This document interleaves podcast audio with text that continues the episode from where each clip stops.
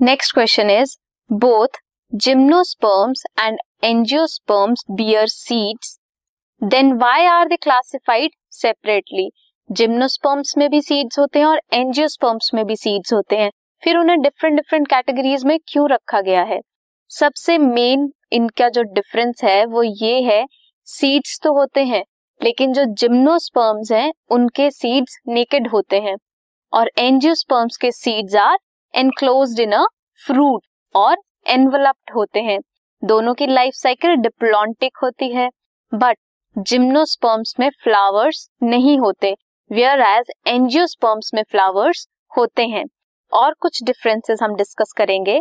जो एंडोस्पर्म होता है, in angiosperm that are produce during triple fusion whereas in gymnosperms जो एंडोस्पर्म प्रोड्यूस होता है that produces before the fertilization next है कॉटिलिडन्स की प्रेजेंस एंजियोस्पर्म्स में जो कॉटिलिडन्स हैं, वो प्रेजेंट होते हैं where as in gymnosperms they are absent angiosperm से जो वुड मिलती है that is hard wood where as gymnosperms के wood are soft woods reproduction in angiosperms depends upon animals.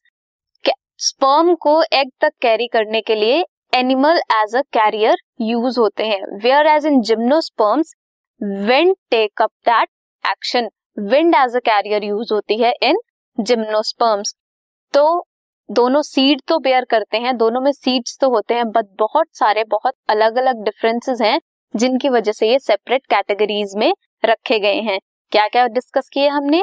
Fruit जो है, जो सीड है, वो एनक्लोज होता है एंजियोस्पर्म में with fruit body where as gymnosperms में नेकेड होता है।